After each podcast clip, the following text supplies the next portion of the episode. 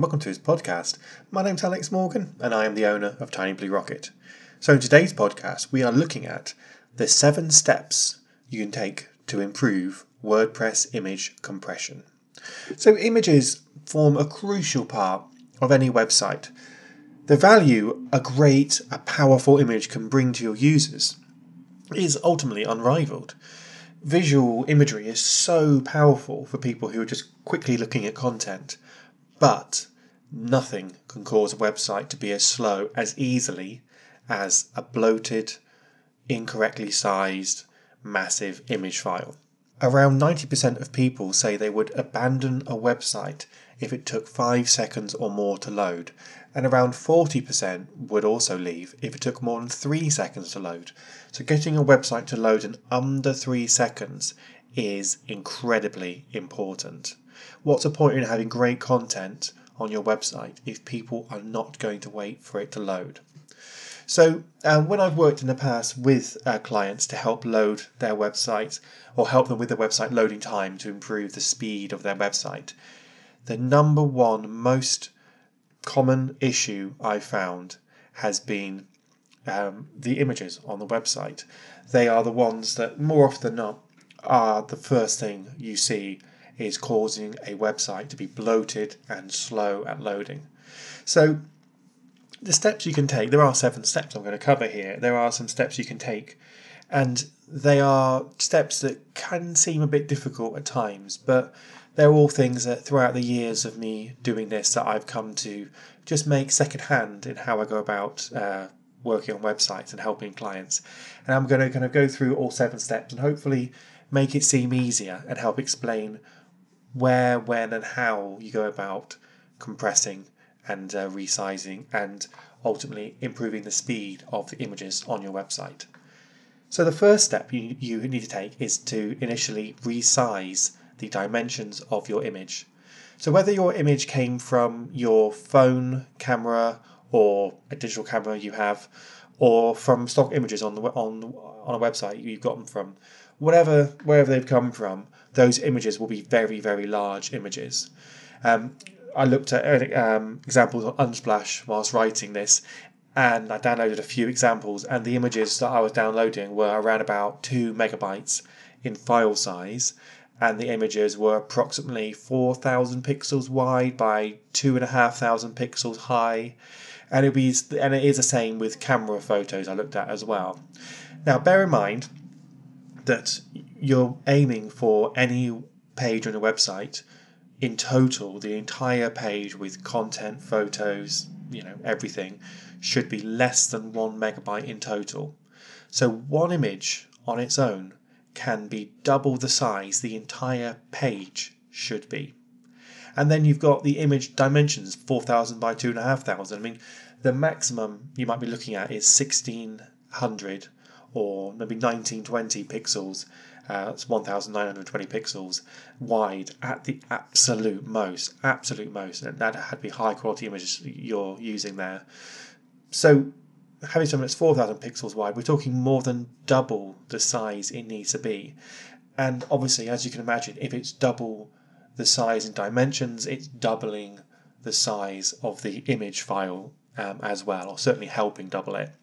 So, the first step you can take when you've downloaded an image online or given a photo you've taken or someone's taken for you, the first thing you, you need to do is resize that image down to a more appropriate set of dimensions.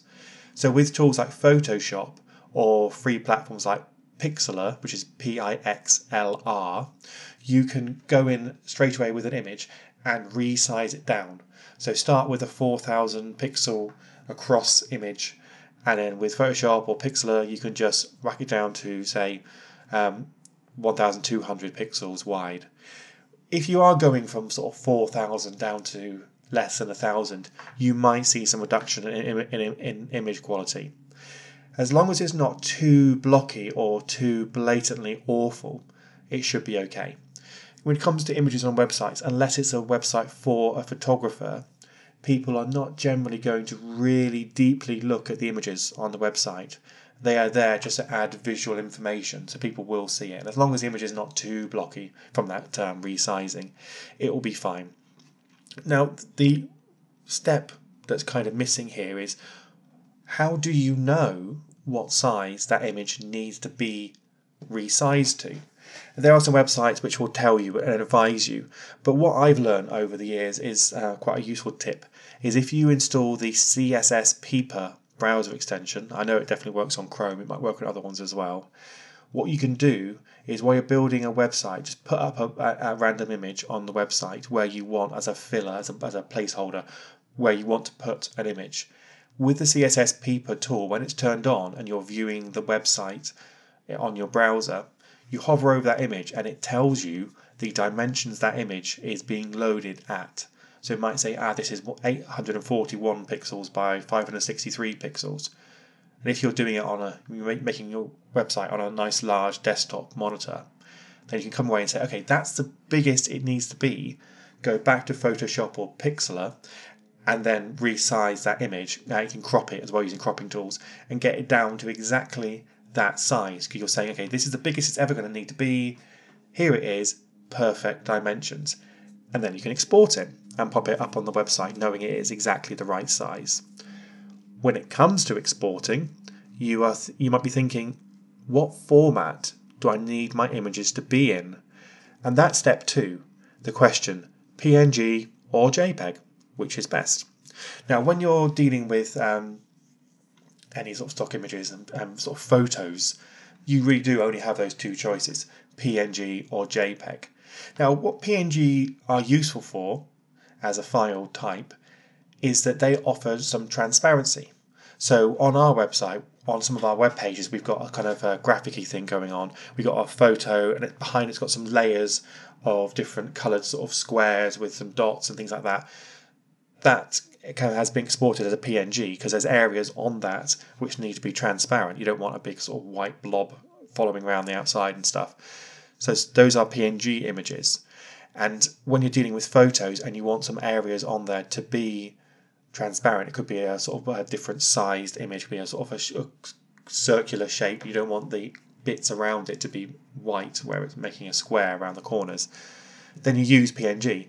But PNG files use lots of colors and therefore the, the file size can be quite large. Now, people will say you can use PNGs for things like logos or anything like graphics or illustrations, but the SVG scaled vector graphic format is best when you're dealing with logos and you're dealing with any kind of graphics. SVGs don't work when it's a photo. They cannot cope with photos and the file size gets massive. But if you are dealing with anything that's not photo related, then use SVG, of course. Um, but yeah, so, so PNG file sizes can be quite large, especially when it's not a coloured photo. So instead, you've got JPEG, and then you've got JPEG, which is JPEG or JPG. Doesn't matter, it's kind of the same thing basically.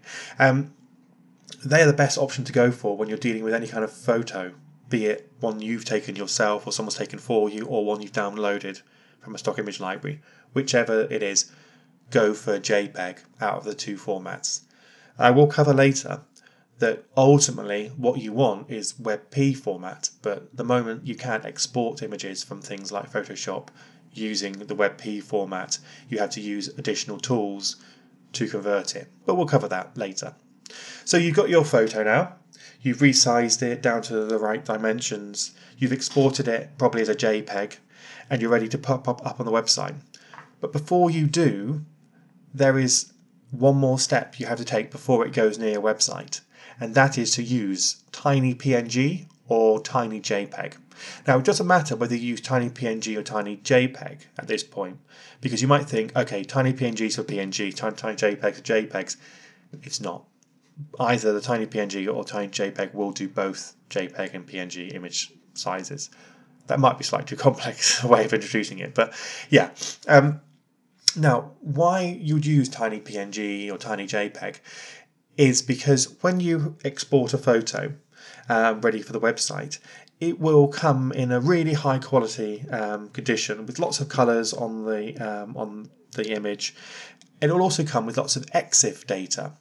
And EXIF data can be things like it will say if the photo is taken by you or, or by someone else, it will say things like where the photo was taken with a GPS um, location, when it was taken, date and time, things about the camera that took it as well. Bits of information like this that are stored within the image file that you don't need because no one on your website would care about looking at the image and finding out when it was taken and things like that. That is unnecessary data and it is bloating the size of the file. So if you use TinyPNG or TinyJPEG, you upload an image through their website and it will compress the image. It will reduce and simplify the colors. It will strip out the EXIF data. And it uses a lossy compression, so there is a slight reduction in quality, but it's almost unnoticeable. It's very, very rare that you have a put an image into tiny JPEG or PNG and it comes out and it looks even even noticeably different. But what happens by running it through tiny PNG, for instance, you're getting around about a 70% reduction in the file size. So you might have a one megabyte photo, you stick it up there, you're getting back something that's 300, 200, maybe even 100 um, kilobytes back. And you just reduce massively the size of the image with almost no difference in the quality of the photo. So you just by resizing, by using a good format, and then running through Tiny PNG, you've made a huge difference. From a two megabyte image, you might be down now to say 100 kilobytes. Such a huge, huge reduction from where we started down to now. So just before you pop that web that um, photo up on your website, you need to install a couple of plugins that I would recommend. First of all is the Short Pixel Image Optimizer plugin, and second of all is Short Pixel Adaptive Image, and I'll explain why they're needed. So for step four, you need to compress and resize with Short Pixel. So um, you might think, okay, we've already resized, we've already compressed images. Why do we need to do it again? Well, First of all, Short Pixel Image Optimizer will just run the image through to look for any further compression. You might think, do I need to use Short Pixel? Uh, so do I need to use Tiny PNG if I'm using Short Pixel? The thing to bear in mind is if you've got websites on um, servers like services like um, Cloudways for hosting, where you pay for server usage, doing the compression on your website can be something you end up paying for, whereas you can just do it for free with tiny um, PNG or tiny JPEG. So it's best to compress the image before it goes to your website just to keep costs down. But what um, Short Pixel Image Optimizer will do, first of all, is it will look to reduce the image file size a little bit. Then it will take your JPEG or PNG and convert it to WebP format. I'll cover WebP format a bit more later and um, just just just touch on that a little bit more um, in, in, in, in, a, slightly later part of this. But WebP format is what you're looking for because WebP format. Um, actually, you know, I'll, I'll get into it now. Uh, WebP format is a format that Google really likes, for instance, um, as a file uh, file type for images.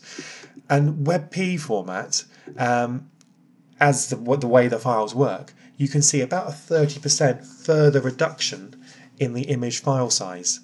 When you bear in mind we've used TinyPNG and we've reduced by about 70%, WebP format can help reduce it even more to make the image file sizes absolutely tiny.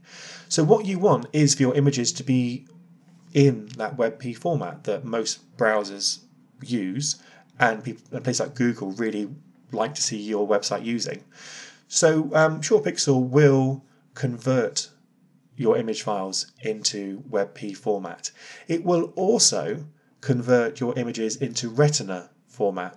So for um, things like Apple devices, especially large Apple devices, they want high quality Retina images that are two times the size. And you can get other plugins that will do this for you. But with Short Pixel, it will on its own convert your images you upload through to your website into that two times Retina format that you need. Um, the final thing it can do as well is if you do use PNGs for your photos rather than JPEGs by accident, it will also convert your PNGs to JPEGs for you to keep that uh, file size down as well. And then we come on to the adaptive image plugin. So um, there's essentially three main things that the adaptive image plugin does additionally to what you've got so far. So, first of all, and most crucially, really, from my point of view, is that it will adaptively load the images at the perfect dimensions. So, if a user comes to you on an ultra wide PC monitor, or they come to you using a small smartphone screen, the images need to be different sizes for those different devices. That's something that doesn't automatically happen. So you might have an image that's set up for desktop monitors that is 16,000, oh, sorry, 1600 pixels wide. You don't want it to be that big on a screen that might be 300 pixels wide on a smartphone. What Adaptive Image does is it um, reactively loads the images in the right size for that device. It works out the device screen size and loads the image at the right size. Second of all, it helps lazy load your images as well, and I'll cover that slightly later in this. Lazy loading is very important. It also helps with, uh, at the same time, serving your images in that WebP format. So you've converted them, but now you want to make sure they actually are coming out in that right format, and the Adaptive Image plugin will make sure they're being loaded in that WebP format. And finally, the bit that underpins all of this is that Adaptive Image will store a cached save version of your images on their own CDN, their own network, which is basically where they will hold your images in the right place and wherever someone is in the world, it will quickly send out those images to your website ready for the user to view the uh, view the images. And of course, it will do that at the right size for the right device in the right format, so WebP format having that short pixel adaptive image plugin with the short pixel image optimizer plugin really, really helps make sure your images are loading at the absolute best size, smallest, smallest file size, and in the best possible way for all users. So, you know, installing those two plugins is a must, really, for me. I think it is, it is a, a must have set of plugins. So, now step five, quite a quick step, this one, is to make sure you define your image dimensions. Since Google's Web Core Vitals um, initiative came out, Cumulative Layout Shift or CLS is a crucial part of their the way that, in which they define a website speed. So, what the CLS, CLS um, means in terms of your website is if you think about websites you've seen before in the past, ones where you're watching it load it seems like it's kind of jumping around on the page a bit. It's almost like you know, not you might have a bit of website load and something jumps up ahead of it and everything shuffles down and things like that. CLS uh, defines how long it takes for the website content to stop moving around on the page for it to load. Ideally, you'd be aiming for a CLS score of 0 or 0.01, 0.02, as small amount of time as possible that content is shifting on the website. The way to get that zero score is to define the size of images. So it says this image is this this wide by this wide, and it's right here on the website. Don't move it around. Stick it here. That's it. Done. You can use things like the Specify Missing Image Dimensions plugin, but if you've got um, a plugin like WP Rocket installed to help with the rest of your website speed optimization, there is one box you can tick in WP Rocket that says make sure you define the image dimensions. And that one little tick can make all the difference because then it gets your CLS score down to as close to zero as possible. So then another quick step after this is step six, and that is to lazy load your images. I mentioned before about lazy loading, and that's because that's something that Short Pixel can help you with. Now, if you think about when you go out for a meal at a nice restaurant, you know, you might have a three or four course meal, you don't want to be eating your starter and have your main and pudding dumped alongside you at the same time because it might ultimately slow you down. Or you might think, "Oh God, I've got to eat all this now," and it's you know it's not not right. And it's the same with the website. You don't want to go to a website and and wait for all of the page to load in one go when you just want to get that bit at the top of the page Uh, in front of you so you can start looking at it and enjoying that page. With lazy loading, what it does is it says, okay, this content here at the top of the website we need to load first in terms of images, and the rest of it can wait. We're not going to load these images until the user starts scrolling down the screen when they get to a point of being ready to view that image, let's load it then instead. So lazy loading just simply will speed up the website because it might only load one or two photos at a time rather than having to load 20 in one go. So um, when it comes to setting up lazy loading, getting that in place, it is as simple as that CLS stuff.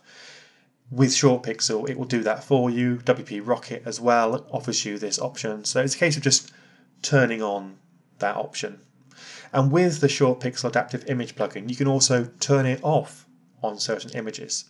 Recently, since the uh, more recent um, update with WordPress and with ShortPixel, I've spotted on a few client websites where the website is loading on screen for the user, then it's a couple of seconds, and then the logo for that website loads afterwards. And that's not quite right for me because because you know logo is very important for a website, and you don't want to have this sort of blank bit at the top of the page while you're waiting for the rest of the content to load. So with the ShortPixel Adaptive Image plugin, while you're logged into the website, you can click on the little um, option at the top of the WordPress bar on the on when you're viewing a page, and you can click on an image and you can turn off lazy loading for an image. So you can turn it on and it can make a huge difference, but if it affects the website visually while you're waiting for an image to lazy load, you can just turn it off. So that's really useful as well. Having these great tools is great as long as they always work. If sometimes they don't, it's good to have the option to turn off things that aren't quite working for you. Now, step seven, which is a bit more complicated and is kind of optional really, is to host your images with a CDN. Now, a content delivery network is something which we um, mentioned before uh, when, we're, when, we're, looking at a short pixel adaptive image. And it's something that can be incredibly useful for website because you are storing the content from your website on an extra server, so a different company who provides a CDN. And wherever the user in the world comes from, it will load your website incredibly quickly for that user. You can also use a couple of different CDN tools to store some of the media data, things like PDF documents, images, videos. These can be stored on a CDN. They're all paid options. You've got to pay a bit more for these uh, on top of what you're paying for your hosting and things like that. First of all, there's Bunny CDN, a tool I've used before, and um, a tool that can seem complicated to set up but there's plenty of videos out there to show you how to do it, and their their help, their support um, team is brilliant, absolutely brilliant. So with Bunny CDN, you can set it up so that you are storing some of the um, data from your website, some of the content from your website on their servers for them to load really quickly for your users. You can just upload images and videos and things like that and get a URL which you can then use on your website say to say this is where the image is. Recently, Cloudflare have uh, announced in about the last week um, the launch of Cloudflare Images. So much like with Bunny CDN, you can use Cloudflare with a small fee to host and serve your images directly to the users. Now, at this point, you might be thinking, wait a second, ShortPixel does this. And ShortPixel do do this, and they do a good job. But with things like Bunny CDN and Cloudflare images, it can be even better, even faster. So it is an optional seventh option. You might think as well, though, okay, but how do I load images on a WordPress website if they're being stored on a CDN? Because you upload images to your media library on WordPress and then you choose them from the media library on the website. Well, with with uh, many many tools for WordPress, especially things like Elementor, there's the option to choose an external URL for an image. And you can take the URL from the CDN where it's storing your images and then go back to things like Elementor and say, okay, this is the URL for my image that's going to go here on the website.